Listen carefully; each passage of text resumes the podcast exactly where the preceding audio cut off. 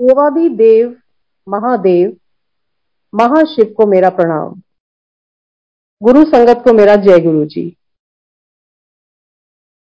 भाग्यशाली हैं हम, जिन्हें उस महादेव की स्तुति करने और सुनने का अवसर प्राप्त हुआ। जिस महादेव का गुणगान तीनों लोकों के देवी देवता करते हैं, ब्रह्मांड के हज़ारों सूर्य जिन्हें प्रणाम करते हैं मेरा प्रणाम भी उन्हें स्वीकार हो। मैं मंदिर मैनेजमेंट की बहुत आभारी हूँ, जिन्होंने मुझे ये अवसर दिया कि मैं अपनी journey with Guru ji now and then आपके साथ शेयर कर सकूँ। संगत जी गुरु जी का गुणगान करना तो जैसे सूर्य को दिया दिखाने के समान है। और मुझमें इतना सामर्थ्य नहीं कि मैं गुरु जी की महिमा का गुणगान कर सकूँ, उनकी महिमा का व्याख्यान कर सकूँ, लेकिन फिर भी एक छोटा सा प्रयास करूँगी। गुरु जी कोई भूल चूक हो तो मुझे माफ़ करना। और ये बात 1999 की है। उस समय मेरे हस्बैंड, मैं और बच्चे सऊदी अरेबिया में थे। मेरे हस्बैंड और मैं वहाँ कार्यरत थे। मैं और मेरे बच्चे समर वेकेशन में हर साल इंडिया आते थे। मेरे पेरेंट्स जो फरीदाबाद में थे, वो गुरुजी की शरण में थे, वो गुरुजी से जुड़ चुके थे। हम छुट्टियों में उन्हीं के पास आते थे। दो तीन दिन के लिए हम दिल्ली गए, जहाँ मेरी सिस्टर रहती हैं, और वहाँ पे भी वीकेंड हम उनके साथ बिताने के लिए गए। तो शाम को मेरी सिस्टर ने बोला कि, दीदी, हम गुरुजी के आश्रम जाएँगे और रात को आएँगे। तो मैंने पूछा वहाँ क्या क्या करना होता है? उन्होंने कहा, कुछ नहीं, हम दरबार में जाएँगे गुरु जी को मत्था टेकेंगे, उनकी ब्लेसिंग्स लेंगे और भजन सुनेंगे, शब्द सुनेंगे और फिर लंगर होगा। और वहाँ हम ध्यान लगाकर बैठेंगे। ठीक है, मैंने कहा। मन में सोचा कि मुझे इतना ज़्यादा स्पॉन्डिलाइटिस स्पॉन्डिलोसिस की प्रॉब्लम है और दो तीन घंटे ज़मीन पर बैठना बड़ा मुश्किल हो जाएगा। मसल स्वाजम तो ज़रूर हो जाएगा। पर क्योंकि मेरी सिस्टर की सारी फैमिली जा रही थी तो मना करने का सवाल ही नहीं था। और सिस्टर ने यह भी बताया कि शबद कीर्तन के बाद लंगर प्रसाद होता है, इसलिए हम लेट हो जाएँगे। मैंने भी सोचा कि चलो चलते हैं ड्राइव हो जाएगी और एक पिकनिक भी हो जाएगी। ये थे हमारे थॉट्स जब हम अभी गुरुजी के साथ जुड़े नहीं थे, गुरुजी के मंदिर पहली बार जा रहे थे। एम्पायर स्टेट पहुँचे तो जैसे ही दरवाजे के अंदर हम, हमने प्रवेश पाया तो इतनी ठंडी हवा का एक झोंका सा आया। बहुत पॉजिटिव वाइब्स लग रही थी। अंदर गए तो गुरुजी की गद्दी पे हमने भी माथा टेका और बैठ गए। गुरु जी का दरबार बड़ा भव्य था। और जेंट्री भी बड़ी इलीट थी। कुछ देर में गुरु जी आए और हम सब खड़े हो गए। मैं भी देखने लगी, जी, कौन से गुरु जी हैं? क्या गुरु जी के चेहरे पे तेज था? इतनी मोहिनी सूरत थी गुरु जी की। और गुरु जी का चोला तो बस देखते ही जिस तरह सारी संगत ने किया, गुरु जी के जाके माथा टेका और ब्लेसिंग्स ली, और फिर मैं भी बैठ गई। संगत जी, शब्द चल रहे थे, पर जैसे शब्दों में दिल नहीं लग रहा था, क्योंकि समझ में भी नहीं आ रहे थे। सच पूछिए तो शायद मैंने समझने का एफर्ट भी नहीं किया था। आँखें चारों तरफ़ घूम रही थी कभी मैं संगत को देखती तो कभी गुरुजी को नहीं हारती ये एक तरह का मेरा मेटर जैसे कहते हैं ना कि बहुत ही भौतिक दुनिया में थी मैं। और जब शब्द कीर्तन खत्म हुआ तो लंगर की टर्न आई। लंगर बड़ा स्वाद लगा। बिल्कुल अमृत के समान पहली बार लगा। और सबसे देखकर मुझे ये अच्छा लगा कि वहाँ पे सब लोग मिलकर, एक ही थाली में चार लोग मिलकर खाते हैं। गुरु के दरबार में कोई बड़ा नहीं, कोई छोटा नहीं, कोई हिंदू नहीं, कोई मुस्लिम नहीं। और फिर आया टाइम गुरुजी से विदा लेने का। हम सबने गुरुजी से विदा ली। उस दिन गुरुजी से कोई भी बात हमारी नहीं हुई। मेरी कोई बात नहीं हुई। और ऐसे लगा कि overall it was a very nice picnic लेकिन उस समय मुझे ये नहीं पता था that this divine picnic is going to continue for many life times with Guru ji आज सोचती हूँ तो मन से यही शब्द निकलता है, कुर्बान जाई उस वेला सुहावी जित तुमरे द्वारे आया। शुक्राना उस घड़ी का शुक्राना उस पल का, जब हम गुरु जी की शरण में गए। बस फिर जब भी हम वेकेशन टाइम में इंडिया आते तो गुरु जी के आश्रम जाना एक रूटीन सी हो गया था। एक दिन जाना, दो दिन जाना या गुरु जी की आज्ञा होती तो चारों दिन जाते थे। जितने भी दिन छुट्टियों में रहे, दो दिन, तीन दिन, चार दिन हम जाते ही थे। संगत जी, मुझे टीन एज से ही मिग्रेन की प्रॉब्लम थी। मेरे मदर एक आंटी का सत्संग सुनाते थे कि किस तरह गुरुजी ने आंटी के सर पर पीपल के पत्ते बांधकर उनका मिग्रेन ठीक किया था। And I use to tell my mother कि आप गुरुजी से मेरे मिग्रेन की बात करो। मुझे भी अपना मिग्रेन ठीक करवाना है गुरुजी से। एंड शी टू से यहाँ कोई बिचोला नहीं होता। तुम्हें कष्ट है तो तुम बात करो. एक बार, दो बार मैंने अपनी मदर से रिक्वेस्ट की कि मुझे बहुत दुख तकलीफ़ में आपको पता मैं होती हूँ तो आप मेरी बात करो। लेकिन उन्होंने वो कभी भी मेरे बारे में बात गुरुजी से नहीं करते थे। अब हमारा गुरुजी से बात करना तो बहुत दूर। हम तो गुरुजी से आँखें भी नहीं मिला पाते थे। जब गुरुजी दूसरी तरफ़ देखते तो हम चुपचाप उनको निहार लेते थे। एक और मन में मेरे ख्याल आता था कि गुरु जी से जुड़े हमें अभी चार दिन भी नहीं हुए। पूरी तरह हमने गुरु जी को अपना सबमिशन भी नहीं किया। सरेंडर भी नहीं किया। और मांगने लग जाओ। ये भी सुना था कि कभी जी कभी कभी तो गुरु जी डांट देते थे। कहते थे, मैं कोई दुकान खोल ली है उसी मंगन आ जाते हो धीरे धीरे हमारी ये समझ में आया कि मंगो नहीं मनो और इस साल भी हमारा वेकेशन खत्म हुआ। मैं बिना बात किए गुरुजी से फिर वापस सऊदी अरेबिया लौट आई।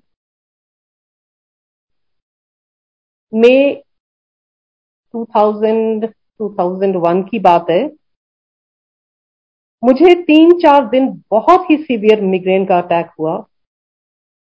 नोजिया वोमिटिंग बंद ही नहीं हो रही कोई मेडिसिन असर नहीं कर रही मेरे अंकल मुझे हॉस्पिटल ले गए।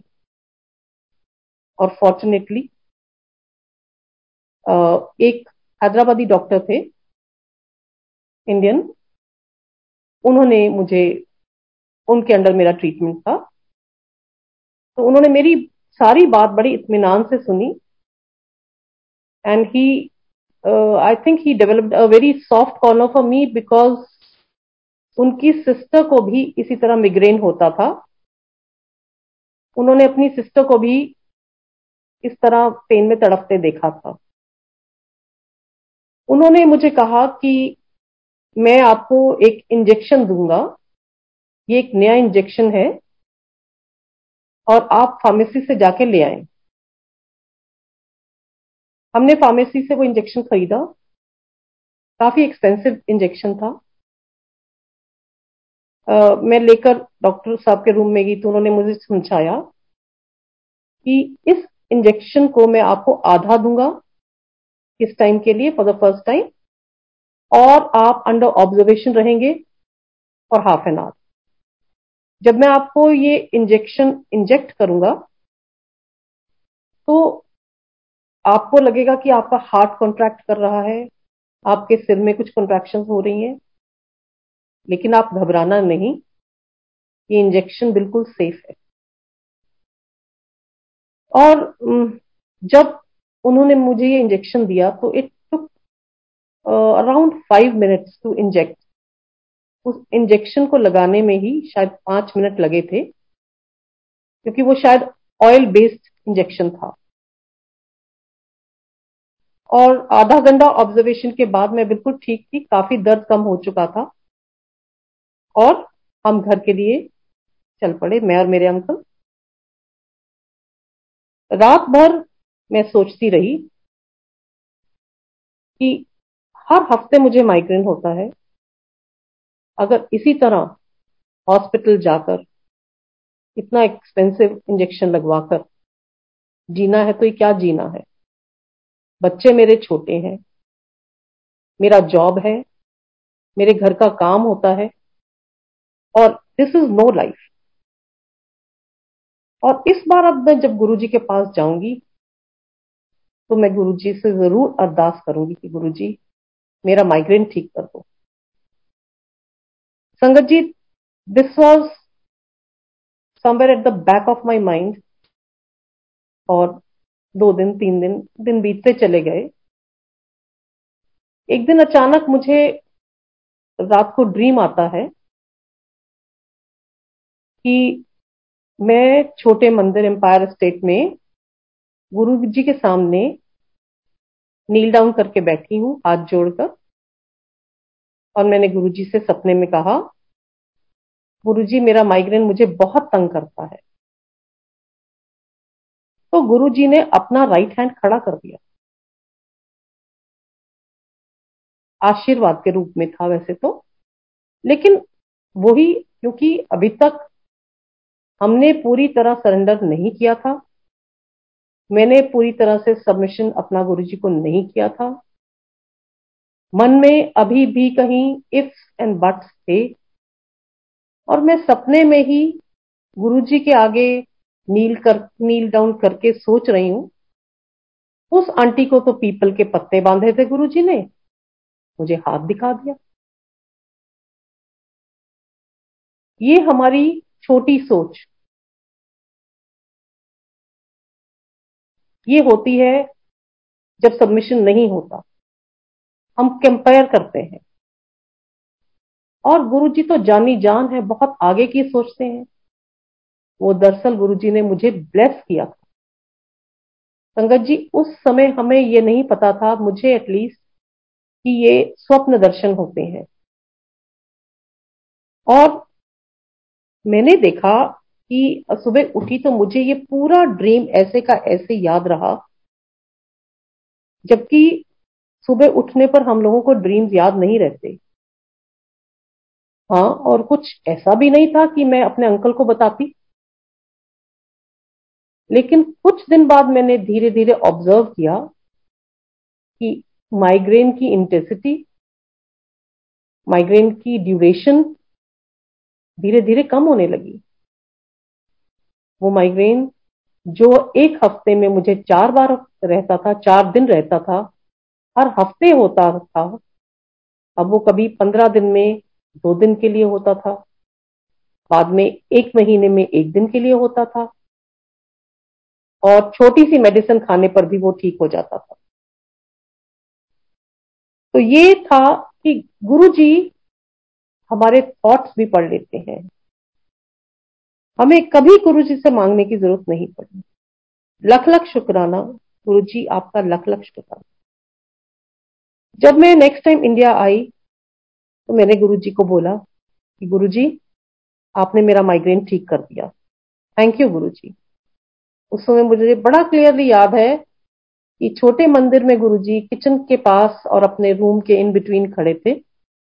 और जब मैंने उनको शुक्राना किया तो बड़ी प्यारी सी मुस्कान गुरु जी ने मुझे दी और बोलते हैं, अगे अगे देख की की है। थैंक यू गुरु जी बहुत बहुत शुक्राना आपका। अब मैं आपको बताऊँगी, दिसंबर 2001 में मेरे मदर, जिन्हें गुरु जी ने न्यू लाइफ दी थी, she passed away in December कुछ दिन बाद हम अंपायर स्टेट गए तो गुरुजी ने बोला मेरे फादर को कि कल आप प्रसाद लेके आना। मैं यहाँ बताना चाहूँगी कि संगत जी, जब हम लोगों के घर में बर्थडेज एनिवर्सरीज या कोई भी खुशी का मौका होता था तो हम अपने गुरु परिवार के साथ मनाने के लिए पाँच किलो, सात किलो मिठाई ले जाते थे। जो गुरुजी ब्लेस करते थे और संगठन में बढ़ती थी। लेकिन मिठाई बहुत आने लगी थी तो गुरुजी ने कहा कि ऐसा है कि सारी संगत मिठाई नहीं लाएगी, जिसको मैं आदेश दूँगा वो ही लाएगा। और उस दिन गुरुजी ने हमें प्रसाद लाने को कहा। हम प्रसाद लेके गुरुजी के मंदिर में गए और जैसे ही गुरुजी ने प्रसाद मेरे हाथ में रखा साथ में ही मेरे फादर के हाथ में एक इनविटेशन कार्ड दिया और बोले, चलना है। सिर्फ़ दो वर्ड्स बोले, चलना है। कोई क्वेश्चन नहीं अराइज होता था कि पूछ ले गुरुजी से, गुरुजी, कहाँ चलना है? क्या है? बिल्कुल भी नहीं। और इशारा मेरी तरफ़ भी था कि मुझे भी चलना ये जो कार्ड था इनविटेशन कार्ड ये 25 दिसंबर का था 2001 सोनीपत के किसी स्कूल का कार्ड था, जिसमें गुरुजी चीफ गेस्ट थे, और गुरुजी ने चलने को कहा तो हमें भी बड़ा अच्छा लगा कि गुरुजी ने हमें अपने साथ इनवाइट किया है वहाँ जाने का। खुश थे। कि हाँ गुरु जी के साथ चलेंगे। वो इनविटेशन मिला ही था और 25 तारीख अभी दूर थी कि गुरु जी ने एक इनविटेशन मुझे और दे दिया। उन्होंने कहा कि तू मेरे कोल जलंधर आना है और मेरे नाल न्यू ईयर मनाना है। और कह के वो मेरे हाव भाव पढ़ रहे थे। क्योंकि मेरे मुँह से जी गुरु जी नहीं निकला था। मैं अपने मदर बीमार थे, फिर शी एक्सपायर्ड मैं एक महीने की इमरजेंसी छुट्टी लेकर आई थी। इमरजेंसी छुट्टी के बाद अगर हम ज्वाइन नहीं करते तो बट नेचुरल सर्विसेज़ टर्मिनेट हो जाती। गुरुजी ने एकदम बोला, मेरे हस्बैंड का नाम लेकर नु कह दे और स्कूल च टेलीग्राम पा दे। Stuck up not coming Guru ji जानी जान थे। उनको पता था कि अगर ये नहीं जाएगी तो इसकी जॉब चली जाएगी। इसीलिए मेरे मन में इफ्स एंड बट्स थे। अब हम ट्वेंटी फिफ्थ ऑफ़ दिसंबर को सोनीपत गए गुरु जी के साथ। उस स्कूल में around three thousand students and staff था, जहाँ पर गुरु जी चीफ गेस्ट थे। दिल्ली की संगत, पंजाब की संगत, चंडीगढ़ की संगत, सारी संगत आई हुई थी। बहुत बड़े मैदान में ये सेलिब्रेशन हो रहे थे। गुरु जी ने पाँच हज़ार उपस्थित जो लोग थे और जो संगत थी, दो घंटे के अंदर अंदर उन सभी को अपने हाथ से प्रसाद दिया। संगत जी, कोई ऑर्डिनरी गुरु या महापुरुष ऐसा नहीं कर सकता। वो तो महाशिव थे। जिन्होंने अपने हाथ से वो अमृत प्रसाद सबको दिया। इसके बाद गुरु जी के लिए गुरु जी के भोजन के लिए व्यवस्था थी जो उस स्कूल के ओनर थे उनके घर पर, और कुछ संगत भी उनके घर पर उनका लंगर था। हम भी उनमें से थे, हमने लंगर किया और उनके हॉल में बैठ गए। जब हॉल में बैठे तो गुरुजी ने फिर मुझे आवाज लगाई मैं खड़ी हो गई गुरुजी ने बोला फिर दस आ रही है ना मेरे को जलंधर मेरे मुंह से बस इतना ही निकला गुरु जी मैं कुछ नहीं जानती तुम सब जानते हो ਇਹਦਾ जवाब तो ਤੁਹਾਡੇ ਕੋਲ है और फिर गुरु जी थोड़ा मुस्कुराए उन्होंने मेरे सिस्टर के फादर इन लॉ जो उनके चरणों के पास बिल्कुल बैठे हुए थे। उनको बोला कि मैं तेरी ड्यूटी लगा रहा अनीता, नु तू लेके आना जलंधर मेरे को। अब तो कुछ कहने का मौका ही नहीं था गुरुजी। गुरुजी सब जानते हैं।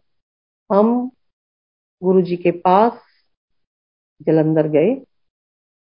न्यू ईयर मनाई और अगले दिन हम वापस आए। उसके बाद अगले हफ़्ते में वापस रियाद गई, सऊदी अरेबिया गई। और जाने से पहले जब मैं गुरुजी से मिलने गई गुरु जी कहते तू पास हो गई है, तेरा एडमिशन हो गया। जय गुरु जी अपनी शरण में हमें लेने का शुक्रिया बहुत बहुत शुक्रिया गुरु जी एंड संगत जी आप देखो तब उन्होंने मुझे ये भी कहा 2001 में ही जाने से पहले तू वापस आ जा इंडिया तो वो ਇੱਥੇ ਸਕੂਲ ਖੋਲ ਲਈ जमीन तेन मैं दिलवावांगा जब मैं सऊदी अरेबिया पहुंची to my utter surprise late पहुंचने के बावजूद भी मेरी जॉब नहीं दिख गई कहीं। मुझे मेरी पेमेंट भी मिली, जो कि बहुत ही एक बड़ा अजूबा था। कभी ऐसा नहीं हुआ था, लेकिन मुझे नहीं पता क्या रीजन था, कैसे था। मेरी जॉब इंटैक्ट मेरे को सैलरी भी मिली। And I was really really so grateful to Guru ji Guru जी आपके बिना और ये कौन कर सकता है? इन uh, 2003 जैसा गुरु जी का आदेश था हमारी फैमिली इंडिया वापस आ गए। और फिर फरीदाबाद ही रहे क्योंकि मेरे हस्बैंड की जॉब पहले भी यहाँ थी और अब फिर यहीं पे थी। मेरे फादर फरीदाबाद में थे जिनके लिए हम वापस आए थे। गुरु जी के दरबार में जाना एम्पायर स्टेट जाना एक रूटीन था हमारा। जब भी मौका लगता, दो दिन, एक दिन, मैं गुरु जी के ज़रूर जाती। फरीदाबाद से छोटे मंदिर जाना, सत्संग करना गुरु जी के साथ गुरु जी की बातें सुनना, और फिर वापस आना, तकरीबन पाँच घंटे लगते थे हमें तब। और कभी हमें नहीं लगा, मुझे नहीं लगा कि मैं कभी थकी हुई होती। थी अगले दिन फिर वर्क पे जाना। गुरु जी की इतनी ब्लेसिंग्स थी, इतनी मेहर थी कि हमें लगता ही नहीं था कि वी आर टायर्ड आने के बाद जब भी मैं आती, हमारे कपड़ों से इतनी महक आती गुरु जी की फ्रेग्रेंस जो रोजेज वाली फ्रेग्रेंस है। जबकि हम गुरु जी को टच भी नहीं करते थे गुरु जी के इतने कभी पास भी नहीं जाते थे। लेकिन फिर भी हमारे अपने कपड़ों से वो गुरु जी की खुशबू आती थी। मैं वो आके अपना दुपट्टा अपने छोटे बेटे को कहती थी, देखो कितनी अच्छी फ्रेग्रेंस आ रही मेरे छोटे बेटे को वो फ्रेग्रेंस आती थी बट मेरे अंकल को फ्रेग्रेंस नहीं आती थी। जबकि गुरुजी ने मेरे अंकल को मेरे से पहले ब्लेस किया था, फिर भी उनको कई बार शुरू शुरू के दिनों में फ्रेग्रेंस गुरुजी की नहीं आती थी। एक बार गुरुजी ने 13 अप्रैल बैसाखी के लिए मेरे फादर को और मल्ली आंटी को कहा कि फरीदाबाद से बस भर के संगत लानी है। जी गुरुजी। अब एक हफ़्ता पहले से ही हम सबने गुरुजी के बारे में बताना शुरू किया लोगों को। गुरुजी ऐसे हम वहाँ जाएँगे, हम तेरह अप्रैल गुरुजी के साथ मनाएँगे, बताया सब कुछ। काफ़ी लोग उन लोगों ने हाँ करी। बट अल्टीमेटली जब वो दिन आया तेरह का तो कभी किसी का फ़ोन आ गया, नहीं, हम नहीं जा सकते। किसी ने बोला, नहीं, खाना बनाना है, बहुत लेट हो जाएँगे। अगले दिन काम है। इस तरह करते करते हमें बड़ी डिसअपॉइंटमेंट हुई कि गुरु जी के आदेश का हम पालन नहीं कर पा रहे। हमें इस बात का भी दुख था। एनीवेज जब गुरु जी ने कहा है कि बस भर के लाना है तो लाना है। एक 19 सीटर बस थी। वो भी नहीं भर पा रही थी। हम सब लोगों ने अपनी अपनी गाड़ियाँ छोड़ी और बस भर के गुरु जी की जैसे इच्छा थी, हम सब गुरु जी के दरबार में गए। हम गुरु जी को कहते थे गुरु जी आप फरीदाबाद आओ कभी। गुरु जी प्लीज़ फरीदाबाद आओ। गुरु जी कहते थे हाँ आवांगा। हाँ आवांगा। गुरु जी तब तो नहीं आए, लेकिन अब फरीदाबाद में हर घर में गुरु जी है। इतनी खुशी मिलती है कि जब हम फरीदाबाद से गुरु जी के साक्षात दर्शन करने जाते थे तो तीन या चार फैमिलीज़ होती थी फरीदाबाद से। लेकिन अब हर घर से, फरीदाबाद के हर घर से तीन तीन गाड़ियाँ भर के गुरुजी के मंदिर में जाती हैं। शुक्राना गुरुजी, शुक्राना, इतनी मेहर फरीदाबाद पर बरसाने के लिए। अब जैसे कि मैंने आपको बताया कि 2002-2001 में जब हम छोटे मंदिर जाते थे, वहाँ बैठे बैठे शब्द चल रहे हैं। गुरु जी का और है गुरु जी की अमृत वर्षा हो रही है। सब इतना डिवाइन माहौल होता था। चारों तरफ़ खुशी ही खुशी होती थी। इतनी पॉजिटिव वाइब्स लेकिन ना जाने क्यों आँखों से अश्रुधारा बहने का, रुकने का तो नाम ही नहीं लेती थी। मुझे कई बार अपने आप पे लगता था कि मुझे क्या दुख है। कोई दुख नहीं, कोई तकलीफ़ नहीं, फिर ये लगातार आँसू क्यों बह रहे हैं? कई बार लगता था कि जो संगत देख रही होगी मुझे, वो क्या सोचेगी? लेकिन धीरे धीरे बाद में समझ आने लगा ये हमारी सोल क्लिनजिंग थी, जो गुरु जी शब्दों के रास्ते हमारे मन की मलिनता दूर कर रहे थे, हमें इस मेटीरियलिस्टिक वर्ल्ड से दूर कर रहे थे।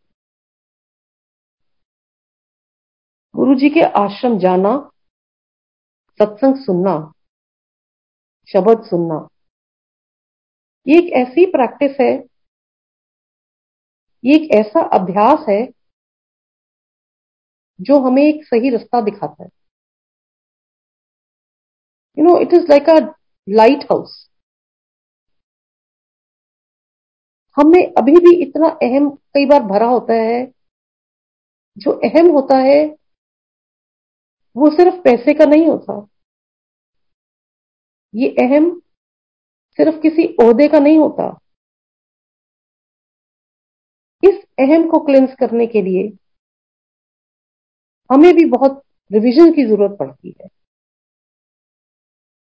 And this soul cleansing has been a continuous process in my journey with Guru ji now and then now means अब प्रेजेंट टाइम देन जब से गुरु जी की शरण में आए हैं। एक बार ये मैं क्यों कह रही हूँ कि हमें मंदिर जाना शब्दों को सुनना, अपने मन में जो मलिनता इकट्ठी होती जाती है, उसको दूर करना, अहम को दूर करना कि हम पुरानी संगत हैं, ये भी एक अहम है। ये भी एक अहम कभी कभी हमारे में आ जाता है कि हम पुरानी संगत हैं। इसको क्लिंस करना, कौन क्लिंस करता है? गुरु जी क्लिंस करते हैं इसको, अपने मंदिर में बार बार बुलाकर, हर हफ़्ते बुलाकर। शब्द सुनाकर, हमारी एक रिविजन कराते हैं। हम अभी भी बहुत नासमझ बच्चे हैं आपके गुरु जी जिन्हें बहुत ही रिविजन की ज़रूरत पड़ती है। ऐसे ही एक वाक्य मेरी ज़िंदगी में हुआ, जब गुरु जी ने मुझे भी सबक सिखाए और सही राह दिखाई। ये आज से सात साल पहले की बात है। फरीदाबाद में ही एफसीआई के गोडाउन के पास एक हॉल में सत्संग का आयोजन था। तकरीबन सात आठ सौ संगत थी। उस दिन मेरी फूलों की सेवा थी और कुछ थोड़ा माइग्रेन भी था।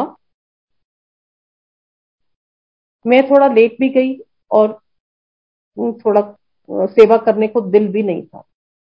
मुझे सेवादार आंटियों ने बोला कि, आंटी, आपकी तबीयत ठीक नहीं है तो आप अपनी मेडिसिन ले लीजिए और आप बैठ जाइए, क्योंकि शाम को हमें फिर एक सेवा पे जाना था। जैसे ही शब्द कीर्तन गुरु जी का सत्संग शुरू हुआ, मैंने, मैं मेडिसिन लेकर एक चेयर पे बैठ गई। हॉल बहुत बड़ा था, जिसकी कैपेसिटी अराउंड 800 लोग थी।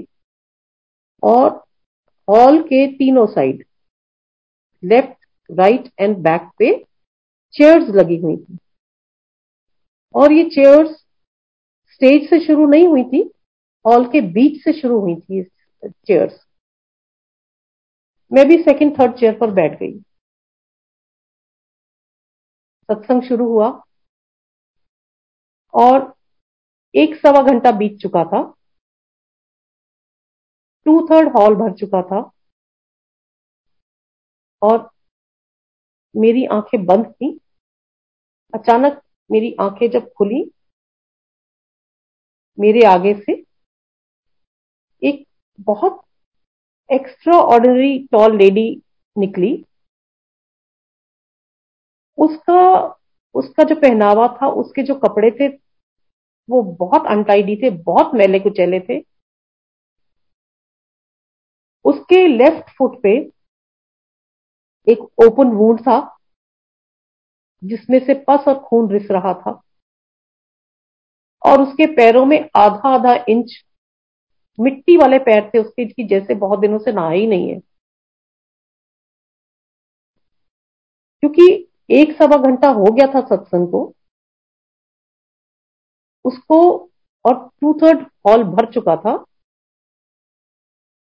उसको सेवादारों, अगर सेवादार उसको बिठाते तो वो पीछे बिठाते। या वो सेंटर में से गुरुजी के दरबार में मत्था टेकती जाके। पर ऐसा नहीं हुआ। वो लेडी कहीं पीछे से आई, मेरे आँखों के सामने से होती हुई आगे कहीं जाके चली गई। और उस समय मेरे को क्या थॉट आया कि मेरे मुँह से अपने आप ये निकला, गुरुजी, इसका लंगर मेरे साथ ना हो। क्योंकि अभी भी हमारे थॉट्स गुरु जी सॉरी हम बहुत तुच्छ हैं। हमारे भाव ऐसे आते हैं। दूसरी मिनट मुझे ख्याल आया, ये दिल्ली मंदिर नहीं है, जहाँ एक ही थाल में चार लोग खाते हैं। फरीदाबाद में तो सबको सेपरेट प्लेट दी जाती है। और जबकि बड़ी संगत हो तो सेपरेट प्लेट में ही मिलेगा। और फिर शब्दों में मेरा दिल लग गया। लंगर जब सर्व हुआ तो मुझे सेवादार आंटियों ने कहा कि, आंटी प्लीज़ आप नीचे जाके लंगर कर लीजिए और फिर हम शाम को मिलेंगे। आप घर जाइए रेस्ट करिए, शाम को मिलेंगे।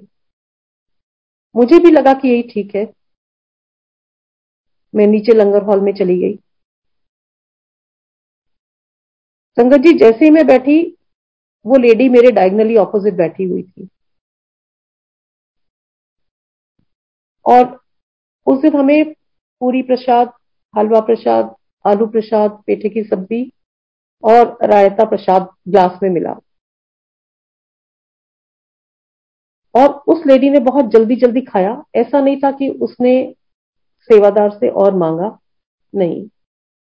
वो उठी, अपना प्लेट ग्लास सेवादार को पकड़ाया और चली गई। सेवादार ने देखा कि उसके ग्लास में रायता प्रसाद अभी भी पड़ा है। सेवादार ने सीधा वो रायते का ग्लास, मेरे रायते के ग्लास में डाल दिया। जय गुरु जी जय गुरु जी संगत जी, मुझे उसी समय पता लग गया कि गुरु जी ने इतनी ज़ोर के मुझे थप्पड़ मारा है। जो ये अहम का भाव हमें आता है कि हम पुरानी संगत है हम बहुत कुछ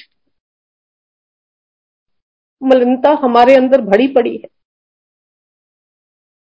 और गुरु जी का शुक्राना करते हुए मैंने वो रायता प्रसाद किया।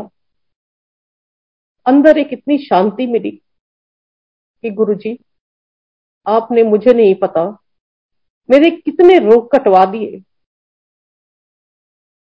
कितनी बीमारियाँ मेरे को आनी थी जो आपने इसके ज़रिए मुझे कटवा दी।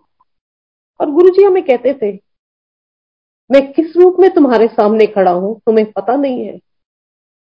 मैं किस जीव में हूँ तुम्हें ये नहीं पता, ना तुम्हें समझ आती है।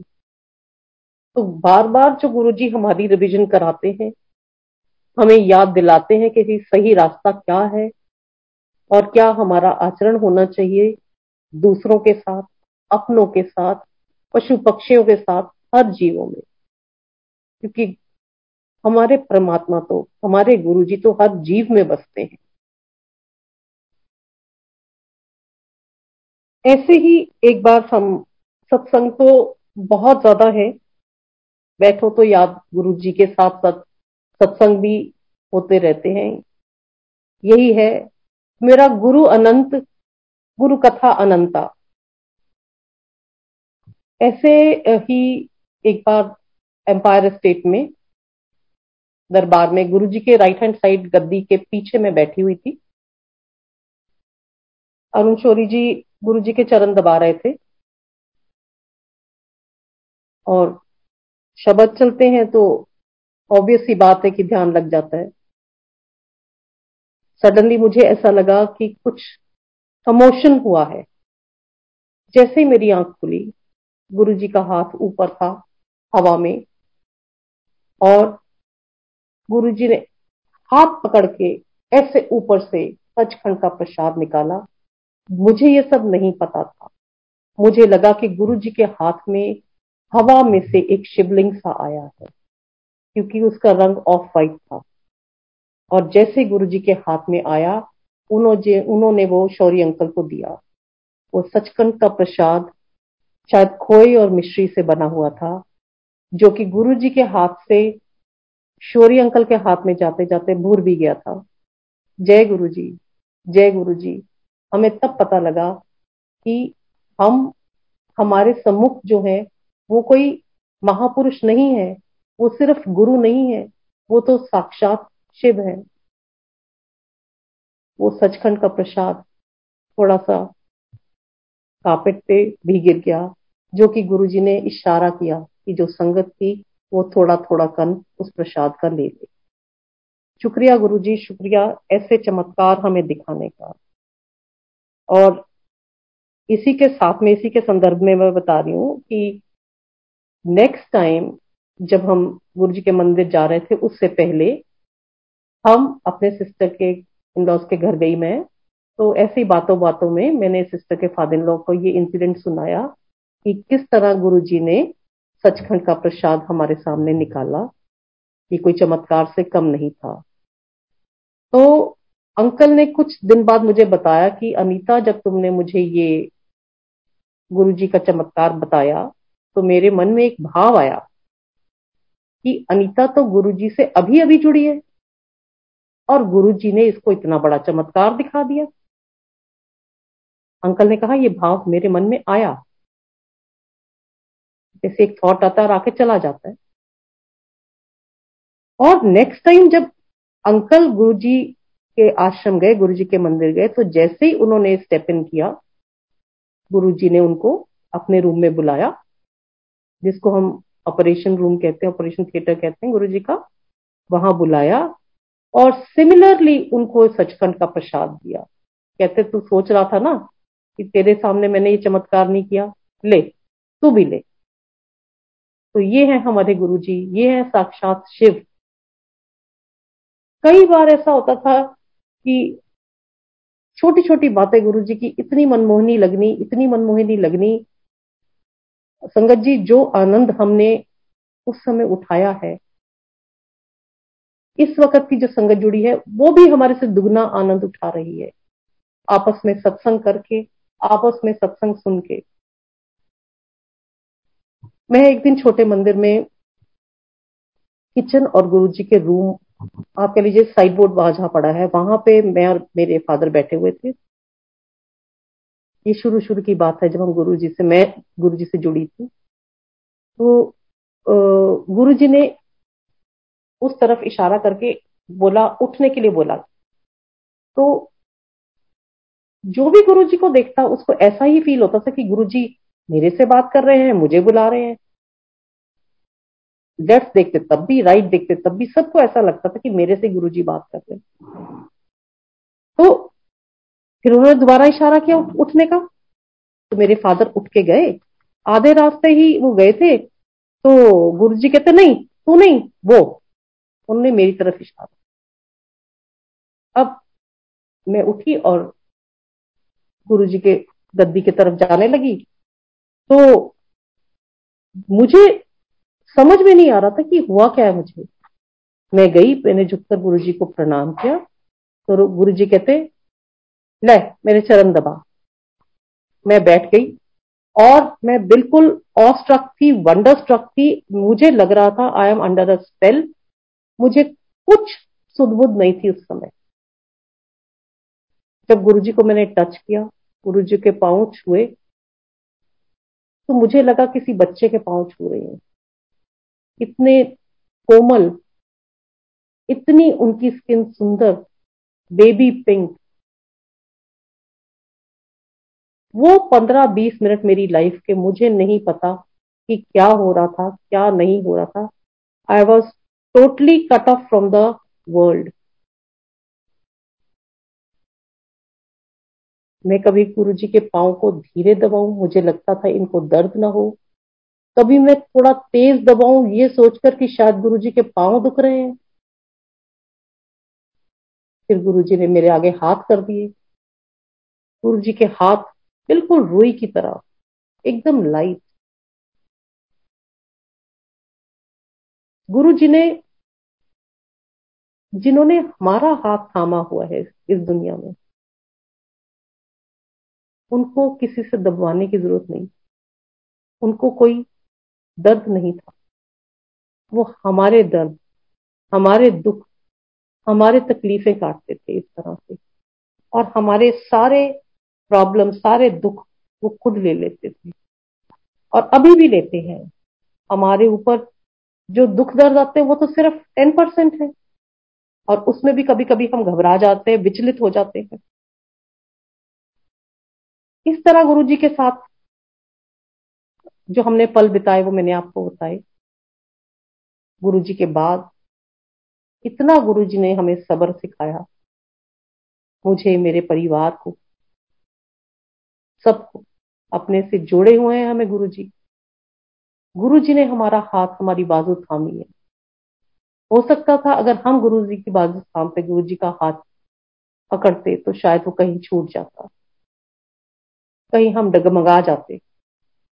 लेकिन शुक्र है उस मालिक का कि उसने हमें थामे हुआ है। हमें किसी बात की चिंता नहीं है। हमें किसी भी फ़िक्र, किसी बात की फ़िक्र नहीं है, क्योंकि वो रब, वो आज भी हमारे साथ है। वो सबके साथ है, गुरु जी। एक और इंसिडेंट बताऊँगी। ये बात है first November three years back first November का दिन था. Rather four years back, I would say, four years back.